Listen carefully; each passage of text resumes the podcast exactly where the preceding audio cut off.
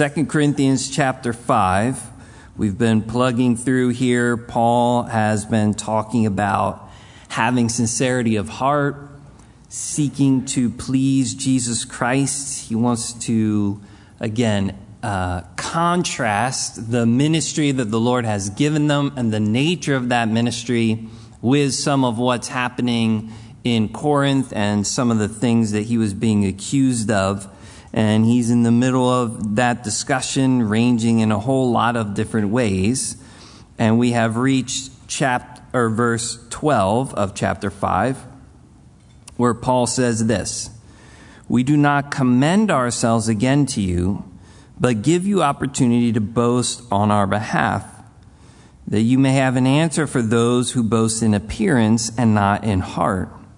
For if we are beside ourselves, it is for God, or if we are of sound mind, it is for you. So, what, what Paul's talking about here is he's been talking about ministry, he's been talking about his own suffering, and yet the Lord strengthening him in the inner man, his hope in not the reward in this world, but the exceeding great weight of glory in the next. He's been talking about his hope of resurrection and life of pleasing Jesus Christ and meeting him at the judgment seat. And he doesn't want to be misunderstood or to have these, again, these Corinthian believers think, and probably those that have been accusing him of these things, to think that he's boasting in himself, that he's so sincere of heart and he's so righteous and such and such. So, he says again in 12, we don't commend ourselves again to you. And he used similar language in 3 1 in chapter 4, verse 2, where he's saying, like, oh, I'm not trying to talk myself up to you guys. That's again not what I'm doing here. He believed he didn't have to do that with them, but he wants to make sure. He says, but to give you opportunity to boast on our behalf that you may have an answer for those who, who boast in appearance and not in heart. So what he's saying is, all right, I'm not trying to boast that I'm this super spiritual person, but I do want you to see the contrast and for you, literally these Corinthians, to boast in the type of ministry that Paul was a part of. Not just him personally as a minister, but this is a ministry that is faithful to the work of the Holy Spirit the excellency of God and not of the vessel itself, and particularly to give an answer for those who he's going to say boast in appearance. He wanted the critics to know, and the people that were not critics to know, that they had very different, different ideas of ministry. What Paul was seeking to minister and how he ministered was very different than what these other individuals were seeking to minister and how they ministered. So Paul says he hadn't been given of the Lord to boast in appearance and not in the heart. His, his ministry was not given to the outward appearance of things. Certainly, literal human appearance is a part of it, but I think he's thinking more things along the lines of the human credentialing, the letters of credential that they would have had things like the religious rituals, the dietary laws, circumcision, outward kind of spiritual acts, all these types of things that they would put on on the outward. Again, the last letter he wrote to the first Corinthians, they were boasting in their spiritual gifts and then they were getting drunk at communion tables. They had covetousness. There was division. And he's saying, we're, we're not boasting in these outward things, but the reality of the heart. We're, we're not boasting in appearance. We want and Paul wants his ministry to focus on showing the excellence of God through his own weakness, sincerity of heart, love to God, faith in eternal reward, a guileless ambition to please Jesus. Like this was the spirit of the ministry that Paul is talking about. And he's saying, other people are going to boast in these outward appearance of things. I want you to see this and you to boast in this. This is what you should be boasting in a ministry that reflects these types of things, not the outward thing that's not real in the heart. And I think you can, even in our day and age, if you're a discerning believer, you can look at various ministries or ministers, and you should be able to tell this is a ministry that has the flavor or the spirit of Christ. If you're not sure how to do that, uh, read the Sermon on the Mount, look at Jesus Christ, and say, is this ministry, does it have the same character? Do I believe the apostles or Paul would have done that? Again, Paul had to rebuke them in 1 Corinthians. You guys are rich, you got everything. And he says, Us apostles, we're hated, we, people despise us, we're persecuted. The, the very spirit and flavor of their ministry was so different. But even in America, there's been plenty of times where uh, I've gone somewhere, or I've listened to somebody, or I've sat under a teaching, and my heart connected to the individual because you could tell there was just a humble spirit there to love God or to please Him or to serve Him. I just think, man, I like that guy. I got to admit, when it, you know, I, I, I don't love the um, when they do conferences and stuff. They throw all the pictures up there of everybody. Uh, I'm confessing this, you know. It's, it's always about like the person, you know. But I do always like it when there's one picture of the dude that looks kind of bad, because I'm like, I like that guy because he doesn't care about his picture. So that always, I always want to listen to that guy's session. It looks like it was like a, taken from, you know, some school picture from like 40 years ago or something. I'm like, I like that guy. I want to listen to what he has to say. But there's, there's a certain flavor of ministry that Paul is trying to get across here. And he's, and you can tell when something is focused on appearance and performance or the heart.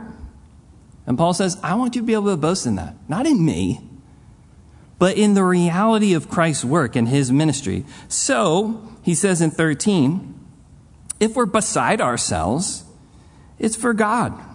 And if we're of sound mind, it's for you. Now, despite being one of the greatest Christian examples of humility in ministry and of calm sobriety of mind, Paul was slandered and labeled as crazy. He said, if we're beside ourselves, that means to be crazy. That if they thought he was nuts. And no doubt, because of his life and his emphasis, they were so different than the status quo. Paul was, if you're thrown in jail, if you're beaten and thrown in jail and singing worship songs at midnight, people are going to think you're crazy. And there's going to be scenarios where some of the things Paul did, they might seem crazy even to us. So, granted, there was something unique going on there. But in general, just for his simple obedience to the Lord and the type of ministry he lived out. It was different than the status quo and in direct conflict with many of these false teachers and other expressions. And that truly spiritual ministry did make him look a little crazy at times, as it will anybody else who wants to be obedient to Jesus Christ in the day and age that they live. You could take just about any Bible story David seemed a little crazy when he was running at Goliath. Joshua seemed crazy when he was marching around Jericho. Gideon seemed crazy when he's blowing horns and smashing, you know, waving stuff around. And like you could just go through the Bible and the disciples seemed crazy to leave everything that they had and follow this guy Jesus who had nothing.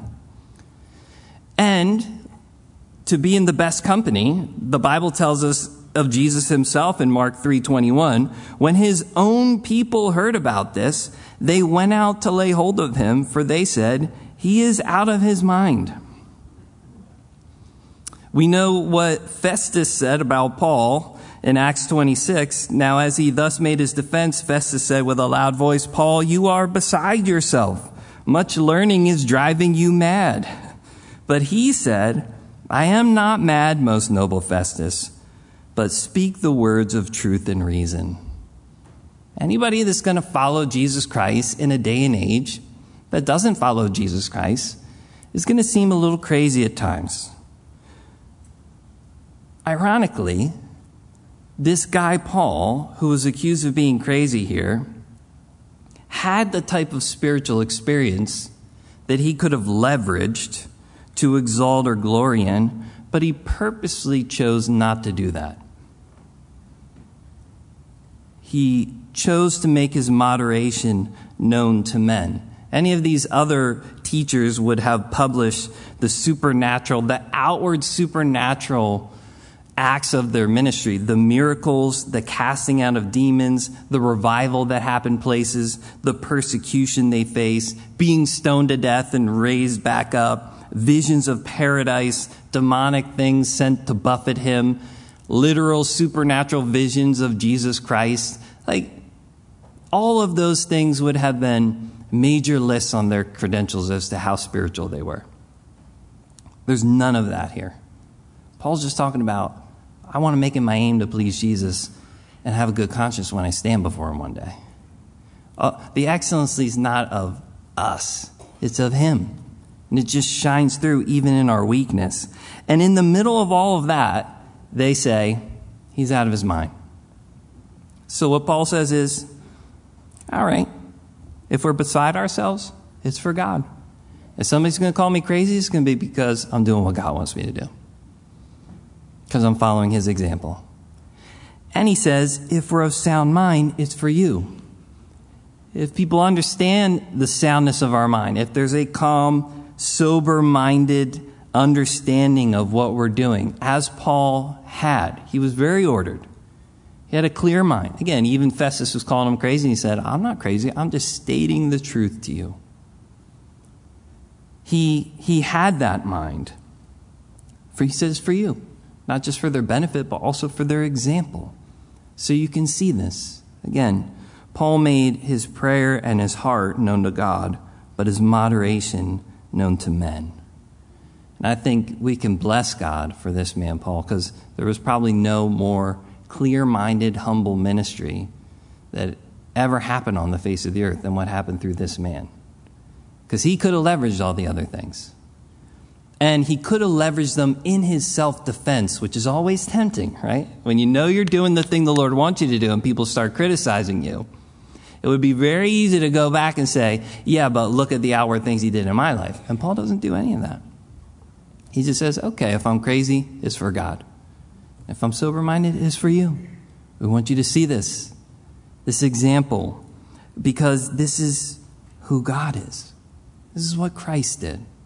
This is what his apostles did.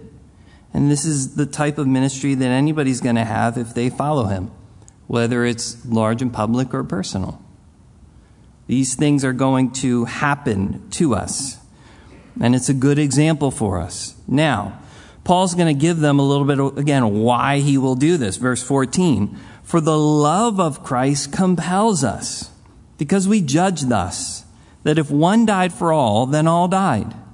And he died for all, that those who live should live no longer for themselves, but for him who died for them and rose again. Now, Paul brings in the cross here but the context can't be forgotten. Even many able commentators here, they forget. Paul is talking about ministry. So he's talking about the cross as an example and the highest ideal of the type of ministry he's talking about. Uh, he's not just trying to work out all our theological questions about what happened on the cross. That's not his context here. His context is, again, why he looks crazy doing the type of ministry that he's doing. And what he says is, because the love of Christ compels me. Talking about being a faithful minister of this new covenant. Well, it all started with what Jesus did. And Jesus is the purest and greatest example of the nature of this ministry and those who are followers of him. Because Jesus' nature was not to grasp for or act for himself. One died for all not, not for himself, for all, for everyone else. Paul says this is how it all got started. We live in a world with billions of people who consider themselves and their lives at the center of the universe, which is the basis of most of our problems. As we all did outside of Christ, because there was nothing else, and as we still are challenged not to do, even in Christ. Seeing this type of love in Christ, though, Paul was compelled. The idea in the word it could be restrained, it could be a couple different things, but he, he's been gripped by something here into this life of ministry that he's been describing. through the love of Christ. Actually, the love of Christ, those direct words, is only mentioned two other times in Scripture. You think it would be a lot more. The, the love of Christ is explained, but called as the love of Christ only in Romans 8:35 where it says who shall separate us from the love of Christ? Shall tribulation or distress or persecution or famine or nakedness or peril or sword?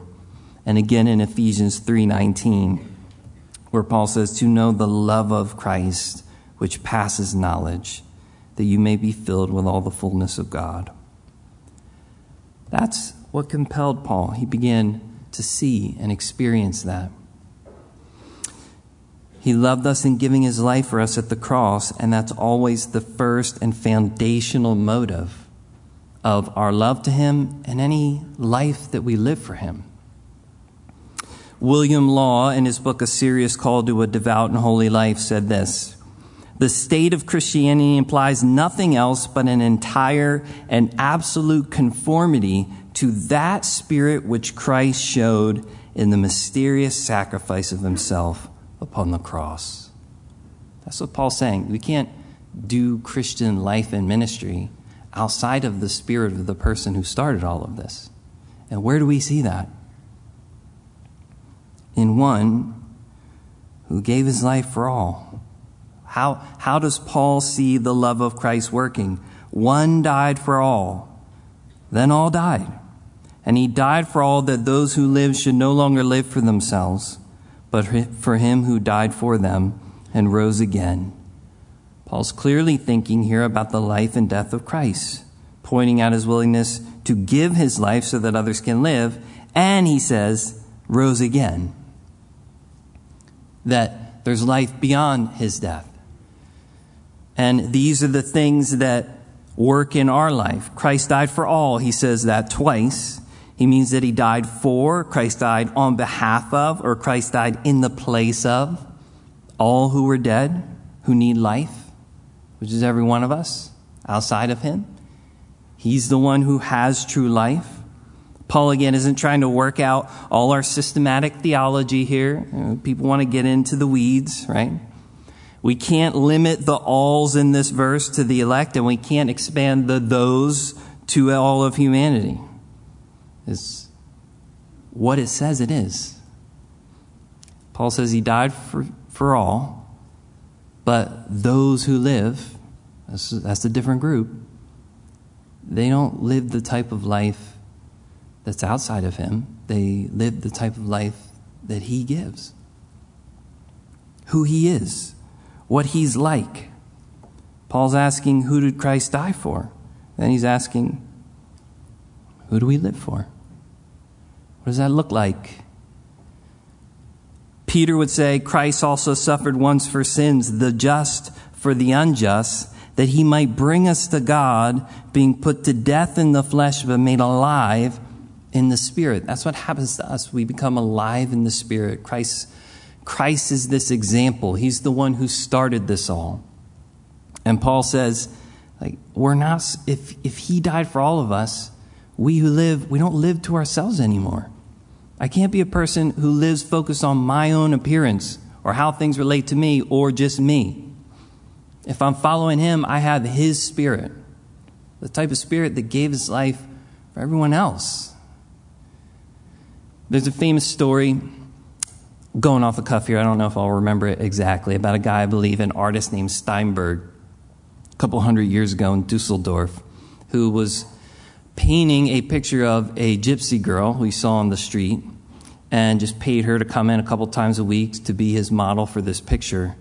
And he had another picture of, uh, I believe it was going to be an altar piece in the church of St. Jerome.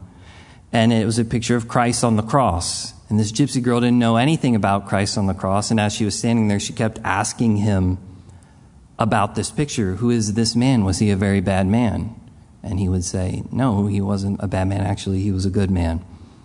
Well, then why are they crucifying? Why is he in this position? He would say, Stop, I'm trying to do this painting. Don't talk to me about this. And she, knowing nothing, kept asking, Why are the faces around him so evil or angry looking then? Why are, and eventually he just said, Okay. And he didn't really care much about the Lord. He just wanted the money for it. So it was a job for him. So he tells her the story of Christ, and eventually she's shocked by all of this.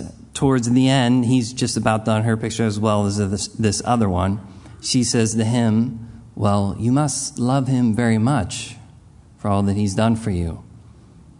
And those words stuck with him, and he couldn't shake it because he realized he didn't really have much love for Christ at all.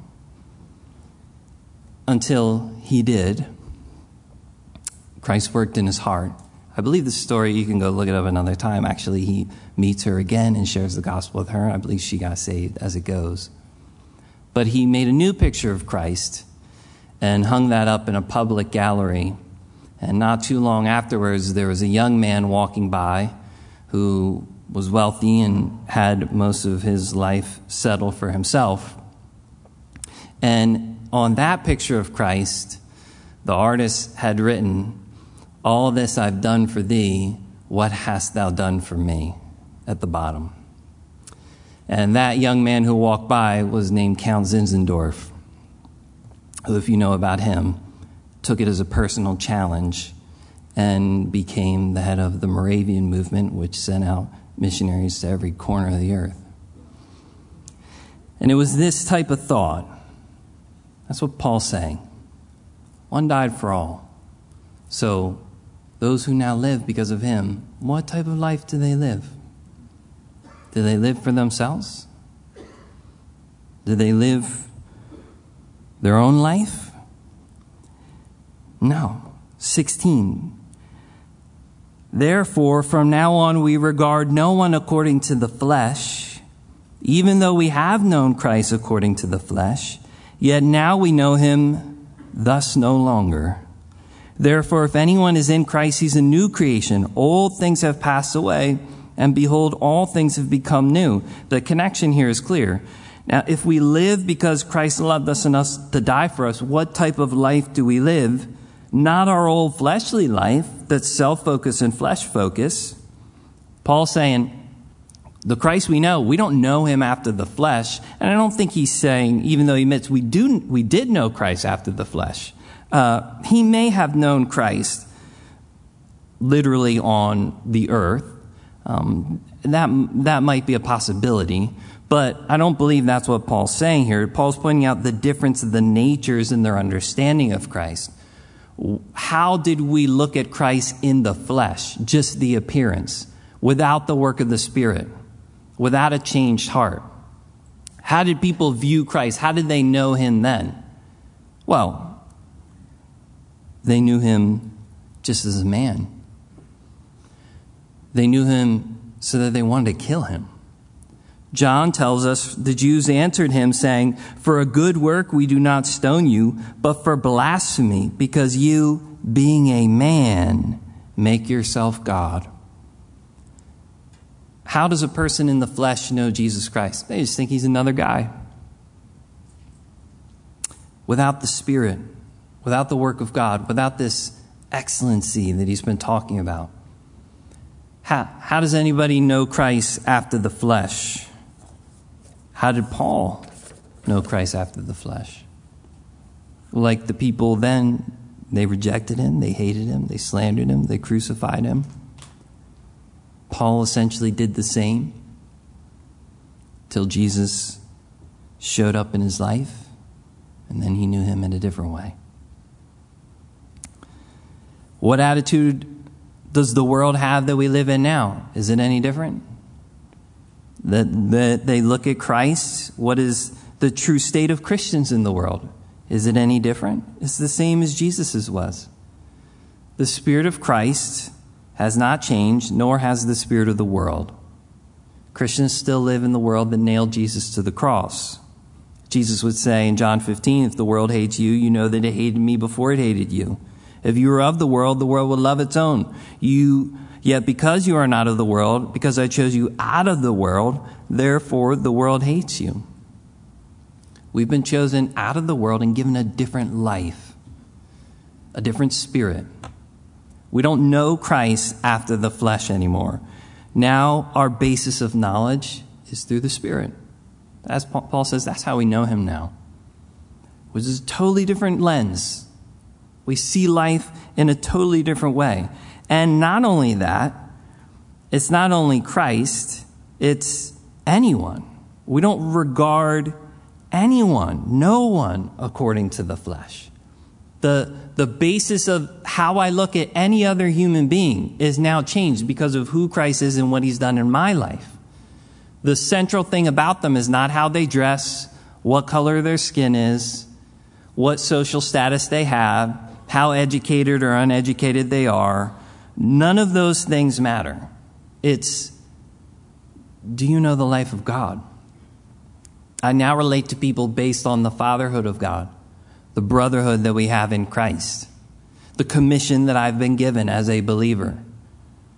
I, all those other things, if I relate to them on that level, I relate to them according to the flesh. There's a new way I'm supposed to look at people and look at Christ because he has done something new. Verse 17 if anyone's in Christ, he's a new creation. Old things have passed away. Behold, all things have become new. There's a new way that we look at humanity because God has done something new in humanity. Again, this is why if you get saved and you've lived for a while unsaved, your unsaved friends or family members can't understand you because they only know you after the flesh. Just like people only knew Jesus after the flesh. And they got offended when they got forced into positions where they had to acknowledge there was something spiritual happening in his life. And people, even in this world, you have a new nature. You've been born again. God changes you. They get annoyed at that. They, they want you to be in the flesh like them. They don't want a new nature to be in your life at the best, they can acknowledge, man, you have something new, something different. Because God has done something new in us. We become new creations, something totally other than what the world can produce on its own. Only by the work of love and life in God. This new life is a miracle. If you're there at a birth, it's a miracle. People look at a human birth and say, it's a miracle. But this, to be born again, is also a miracle. It's a miracle of life, but the type of life that God gives and that only God can give. And just like when a human child is born, they have no history. When you're born again in Jesus Christ, you have no history that new life that He's given you. It's not all those things in the past. And it still grows, just like a baby isn't even fully aware of all the life that it has. Christians, we're not even fully aware of all the life that we have in Him. We experience it before we understand it more. I know a lot of people that were like, I was born again and I don't even know, I didn't even know what that meant.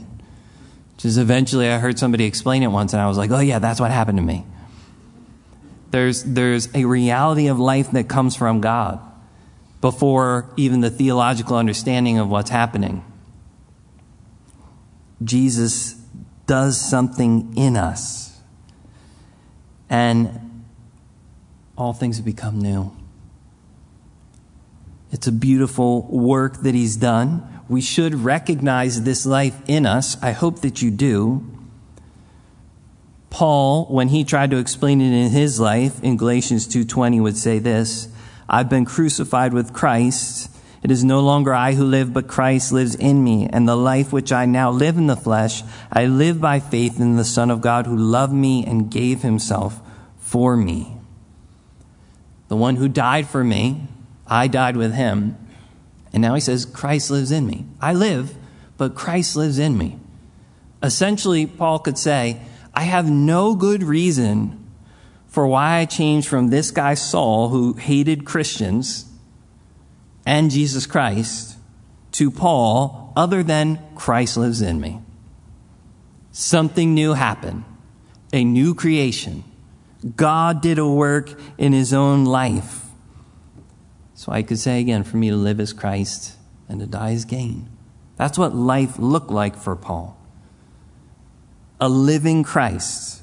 Jesus lives, if you're born again, in you. There is spiritual life that you never had that now is alive in you. It's not perfect, but it's there and it's growing.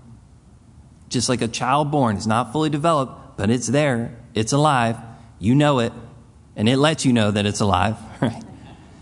Well, when he says Christ lives in me, then he lives. He breathes, he speaks, he desires, he moves, he wills, he loves, he hates.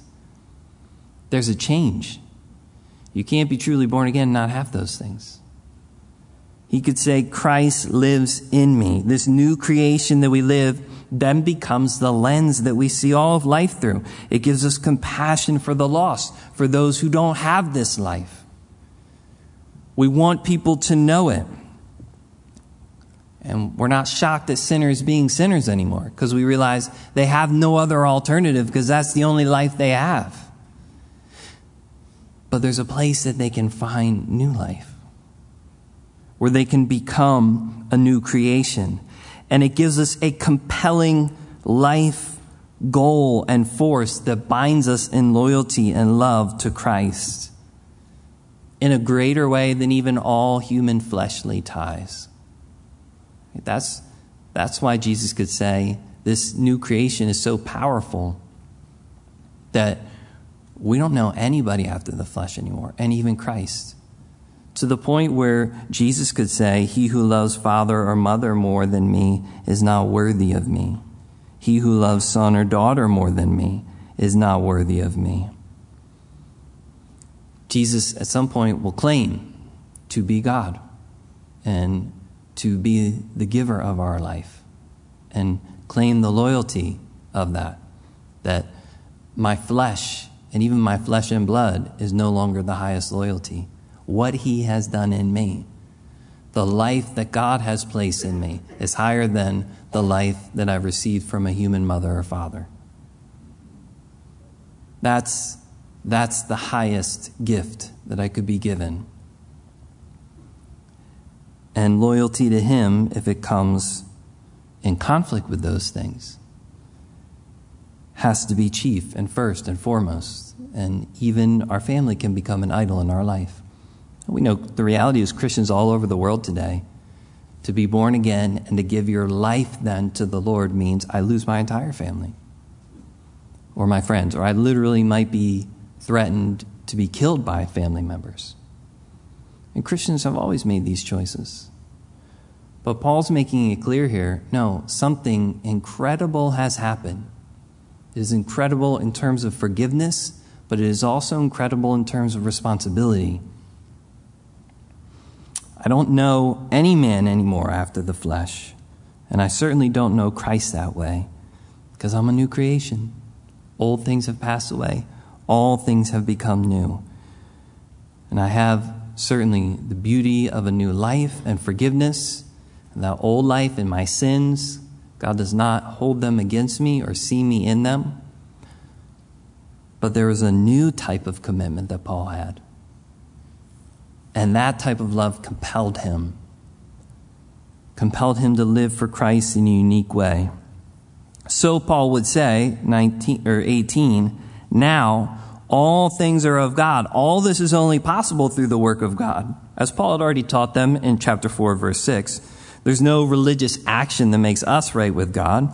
All things are of God, who has reconciled us to himself through Jesus Christ and has given us the ministry of reconciliation.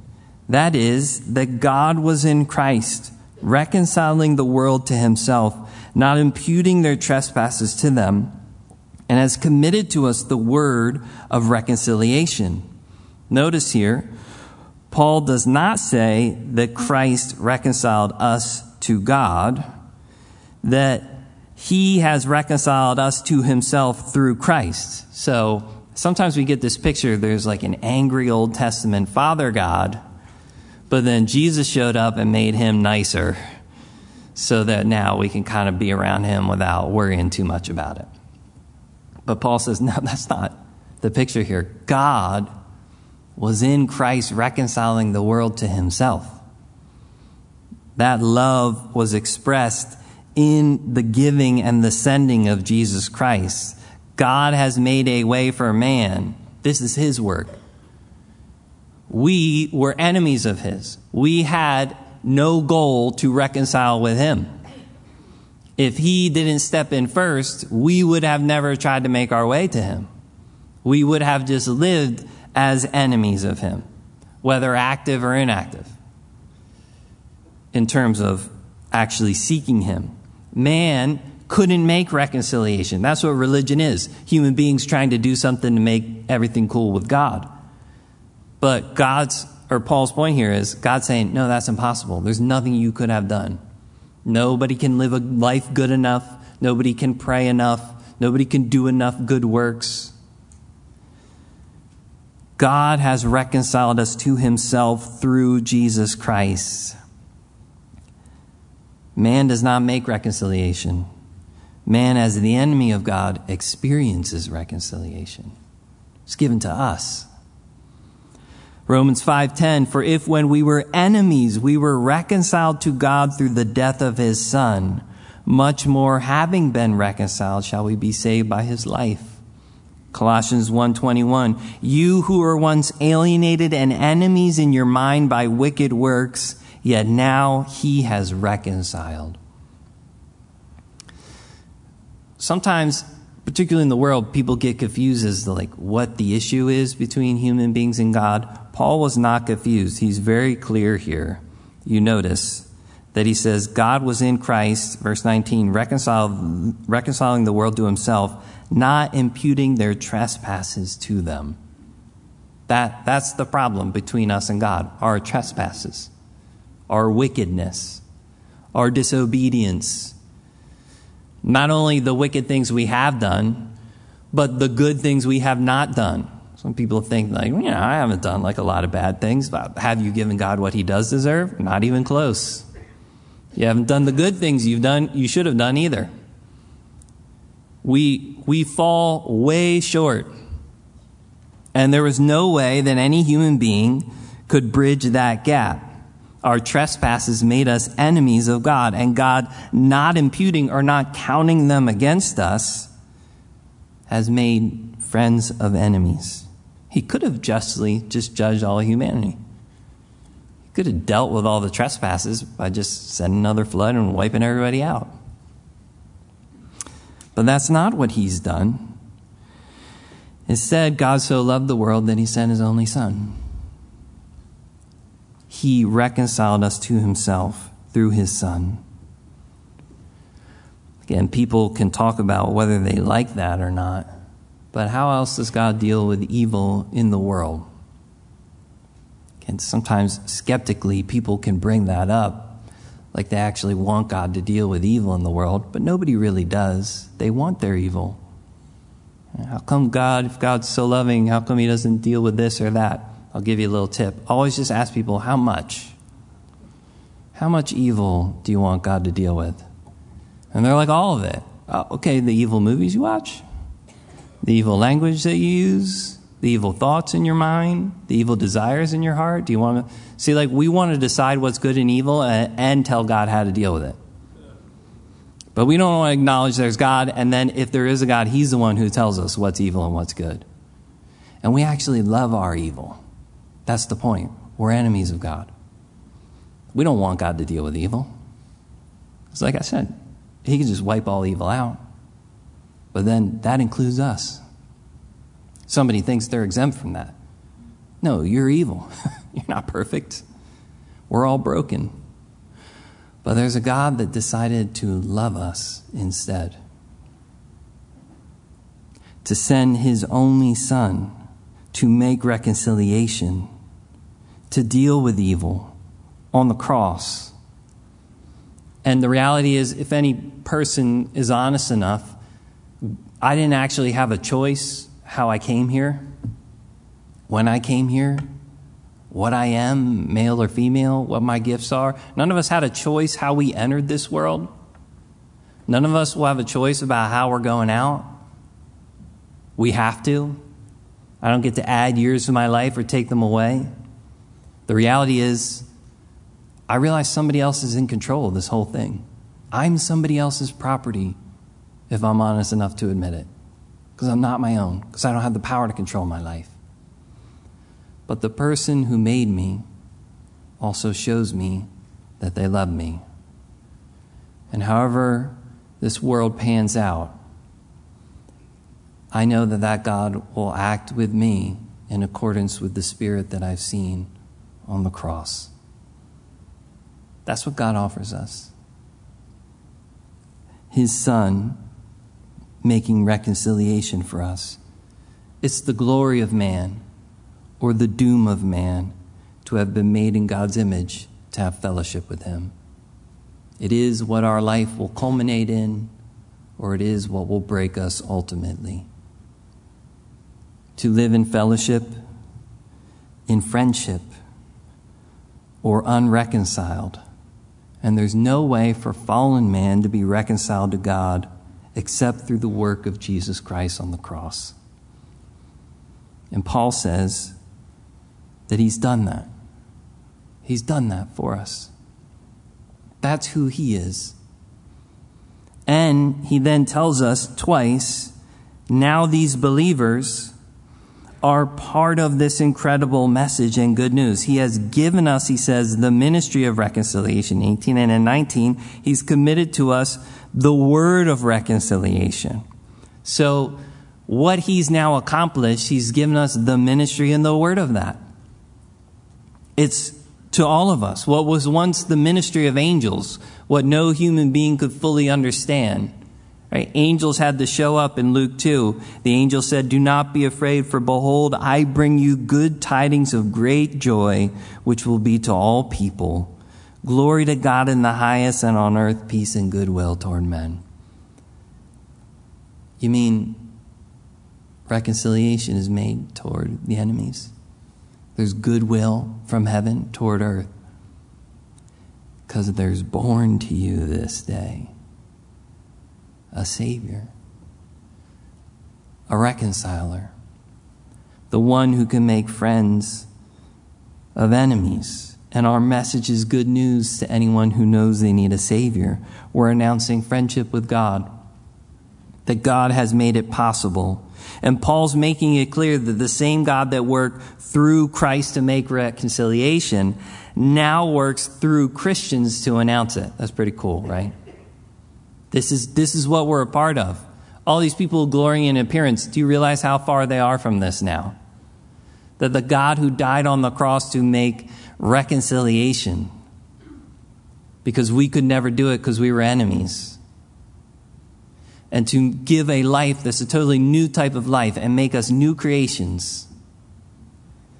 The one who did that through Christ now says, Go tell the world through Christians. Go tell what he's done for you.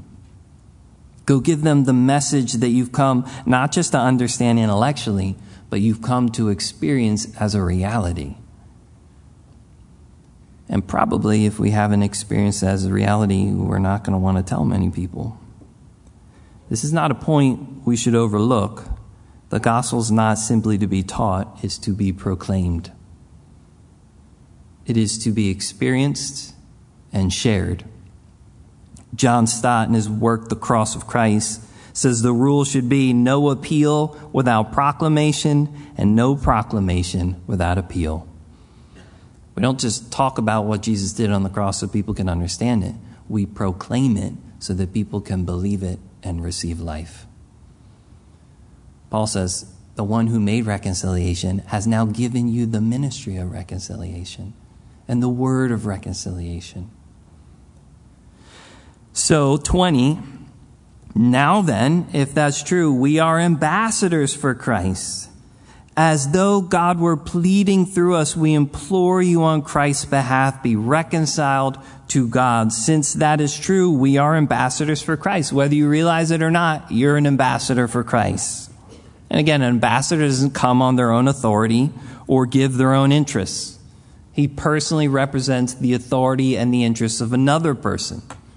You're an ambassador typically when you're not in your native homeland, you're somewhere else. Again, representing the interests and the authority of America. I'm an American ambassador, I go, and that's what I stand for.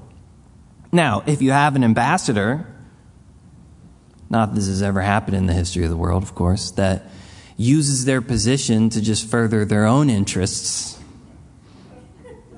we call that corruption, right?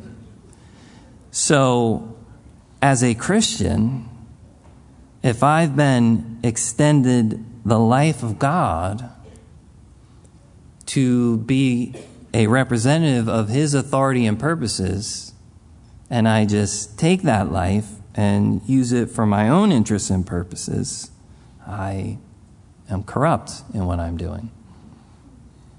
Paul's point is don't you see the privilege that you have been given you have been given the privilege of being an ambassador for the most important thing that ever happened on the face of the earth, that ever will happen on the face of the earth. And it's the only thing that can actually deal with the issues in people's lives and change them. It's important to remember that. It's also helpful that when I stand before other people who don't want to hear from me or might not like the message, that I don't stand there in my own authority or on my own interests. Sometimes people want to put it to us, and you can feel that pressure, right? Oh, so you're saying I'm going to hell? Yeah, people do these things, you know, if you've ever especially had conversations on the street or something, or a professor will throw that out to a kid in class. Oh, you're saying all these other people are going to hell then? And you're like, you're the only one who can save? The point is, I'm not saying anything. I'm saying that's what Jesus says. You, you don't have a conflict with me, you have a conflict with Jesus Christ. And, like, I know you got a PhD, but he's got an empty tomb, so I'm leaning his way. That's, that's the problem here. You know, and then it becomes a discussion of what does Jesus actually say?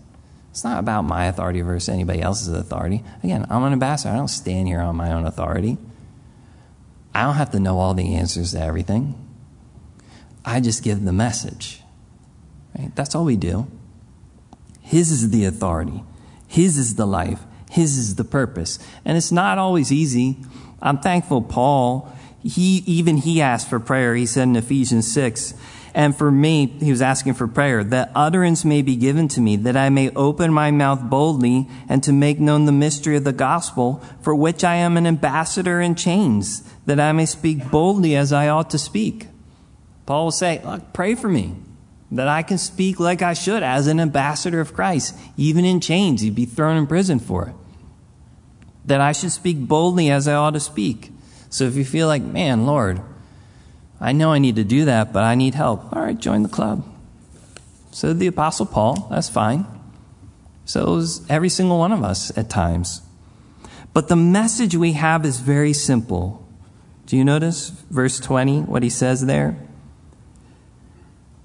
Be reconciled to God.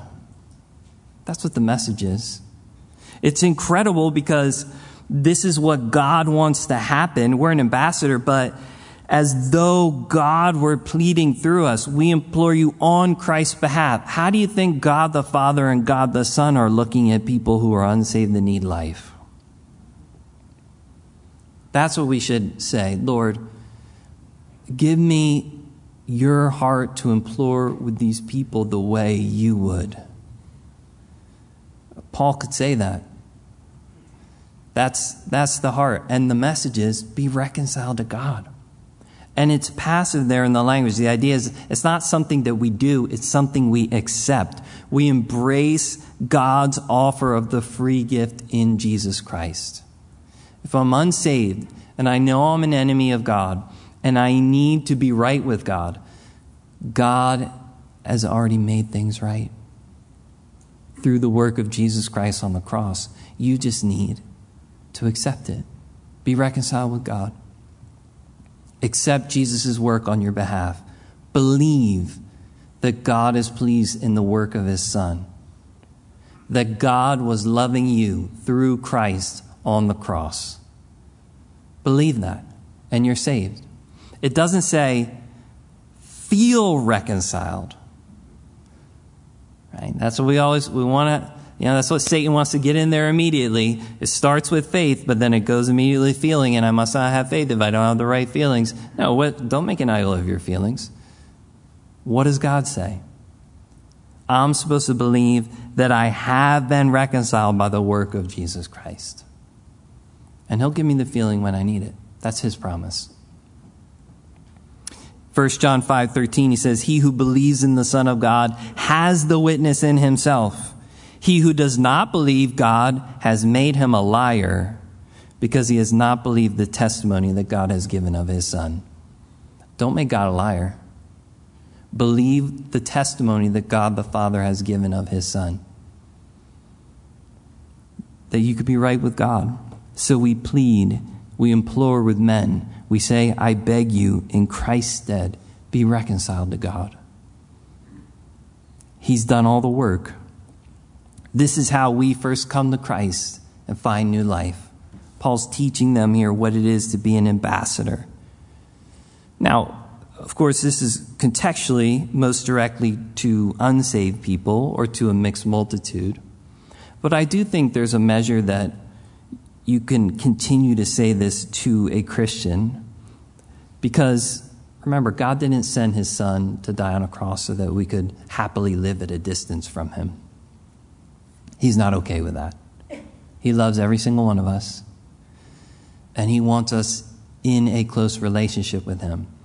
And the way we start that relationship with him through the work of Christ is the way that we have to continue it. And we can forget that.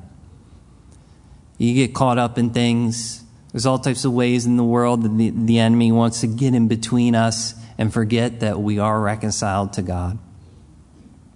You know, people have wonderful movements of the Holy Spirit in their life at times, and they want to do something for the Lord. They get caught up, cares of this world, deceitfulness of riches, given a lot of time of work, focusing, ah, good cause, maybe I'll get back to that.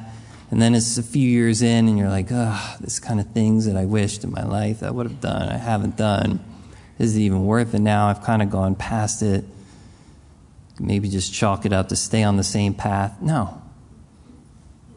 Be reconciled to God. Start right where you are. He's a friend of yours. Christ has made that possible. Don't just keep moving forward and ignoring that. There are people who wander away from Christ. They know better. They're like the prodigal son. They had a great father, great home nothing to blame it on. They go riotous living. I've already done this. Should I even go back? I'm worse than people think. Be reconciled to God. He loves you. Christ has already done all the work. There isn't some work that has to happen. Be reconciled to Him. Today, you can have it. It's the message that we came to at the beginning, it's the message we continue on. There's some hurt that comes into your life death, sorrow, tragedy, bitterness, resentment, anger with God can come in. Be reconciled to God. He isn't angry at you. The work is accomplished on the cross. You don't have to fight with him. Your soul can be reconciled to him. The message that we come to in the beginning is the message we continue to walk in. And we all need it at times. So it's good to share with others because it helps remind us where we come from. It's the work of Christ, it's the spirit of the ministry we're supposed to carry the life that we're supposed to lead. For, Paul says in 21, summing this all up, giving it the ultimate apologetic here. For he made him who knew no sin to be sin for us, that we might become the righteousness of God in him. There's a lot in this verse. Uh, nobody can explain it all. The divine transaction that happens at the cross remains something of a mystery. Frederick William Faber said this How can you suffer, O my God, and be the God you are, it is darkness to my intellect, but sunshine to my heart. And in some measure, that's what we all come to. Here's what we do know that Paul states very clearly in this verse the sin was not his. Christ was made sin. He who knew no sin. The sin was not his, and the righteousness is not ours. We've been given something that we didn't possess. The sin wasn't his, the righteousness was not ours. Jesus took my standing before God and my punishment, my death, so that I could take his standing before God and join in his reward. That's the truth of what is declaring. How you want to explain it is going to take eternity. But what is declared is clear. This is the truth of it. I don't know all the breakdown of the atoms and the protons and the neutrons and the electrons and the gluons of all of this, right? That's the thing that we learn for years. But the reality of it is taken very clearly here. The law demanded a spotless righteousness. The gospel proclaims the free gift of provided righteousness. It was always what the Old Testament said was coming and prophesied about the Messiah. Isaiah 45, 24 says, He shall say, Surely in the Lord I have righteousness and strength. Jeremiah 23, 6 says, Now this is his name by which he will be called, the Lord our righteousness. Daniel 9:24 speaking of the Messiah says, 70 weeks are determined for your people and for your holy city to finish the transgression, to make an end of sins, to make reconciliation for iniquity, and to bring in everlasting righteousness, to seal up the vision and the prophecy, and to anoint the most holy. I think we see here, no matter how wicked I think my sin is, is more wicked than I could know you think you feel guilty for your sin. The reality is, none of us feel guilty enough. How can I measure what my sin against an infinite God costs? I can't measure it. There's no way for anybody to measure it. But how also can it be measured against the infinite life and righteousness and gift and perfection in Jesus Christ, the Son of God and Son of Man. I can't measure that either. All I know is that God says it works. This is enough. What God the Father and God the Son and God the Holy Spirit do at the cross shows me my sin is incredibly hard to fix, even for God. It shows me that God is holy and He doesn't take sin lightly. That there isn't a place where he's like, ah, you know, God's kind of cool with our sin. No, that is serious, and in fact, it's more serious than I know. But it also shows me that his love transcends, that his love has overcome that difficulty that was impossible for me. And yes, we believe this in faith. But I think here the, the thing that we're supposed to see, even more than just, I'll say, the transaction of it, is the person of it. I think that's what Paul has been trying to show us who Christ is, what he has done, the love of God, and what's been accomplished. That I'm supposed to respond to the love of the Father and the new life that I have through the work of his son. I think it's possible to lose that emphasis for us. A.W. Tozer, in his book Born After Midnight, put it like this Popular fundamentalist theology has emphasized the utility of the cross rather than the beauty of the one who died on it. The saved man's relation to Christ has been made a contractual instead of personal. The work of Christ has been stressed until it has eclipsed the person of Christ. Substitution has been allowed to supersede identification. What he did for me seems to be more important than what he is to me. Redemption is seen as an over the counter transaction which we accept, and the whole thing lacks emotional content. But to Paul, the sinner saved by grace, this was no impersonal exchange. This was him able to say, Christ died for me. He gave himself for me. And the life that I live is personally connected to this person. And what is true for me is also true for everyone else. And Paul is amazed that the one who knew no sin, the only one that ever lived, that God the Father, all his thoughts about what he wanted in humanity in creating him, he's the only life that he could ever look at and see all of that reflected back at him perfectly. And that's the one who died for me and for you. The one who never showed God the Father a thought that wasn't pleasing, an act that wasn't pleasing, a word that wasn't pleasing, a desire that wasn't pleasing. The only one who ever walked on the face of the earth to never displease him in body, soul, or spirit was made sin. Saul's sin, our sin, so that we could be reconciled to God. And to Paul, that was not impersonal, nor was it just a theological transaction.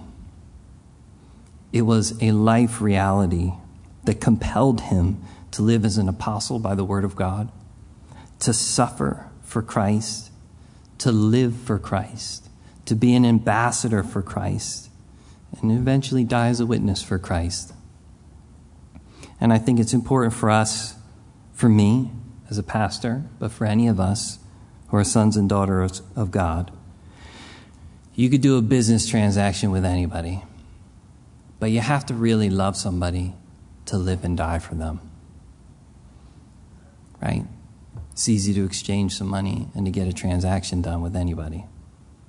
But to live for them, to suffer for them, to be patient with them, to be long suffering, to die for someone. You must really love them to give your life in that way.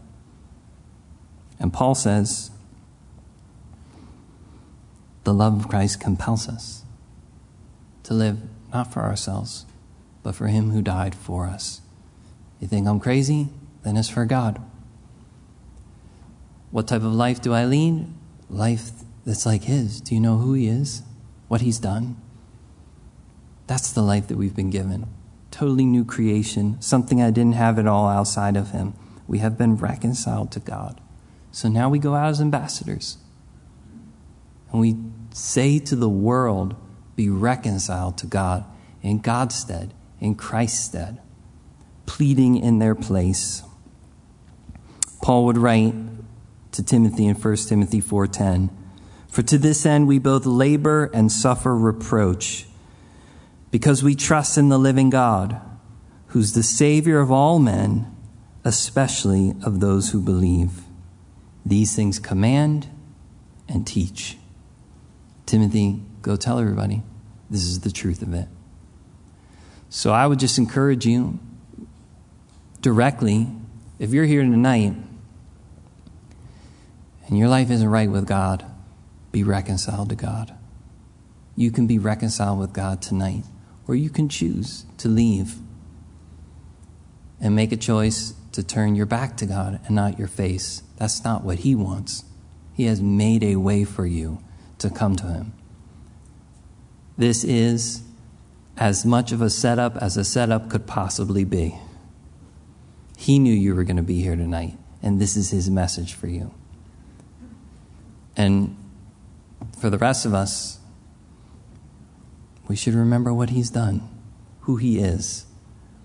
And we should gladly want to have that same type of spirit and ministry and message for those that we walk around, those that we see on a daily basis, those that we say we love, and those that we know no longer after the flesh, but now after the Spirit. Let's stand. Let's pray.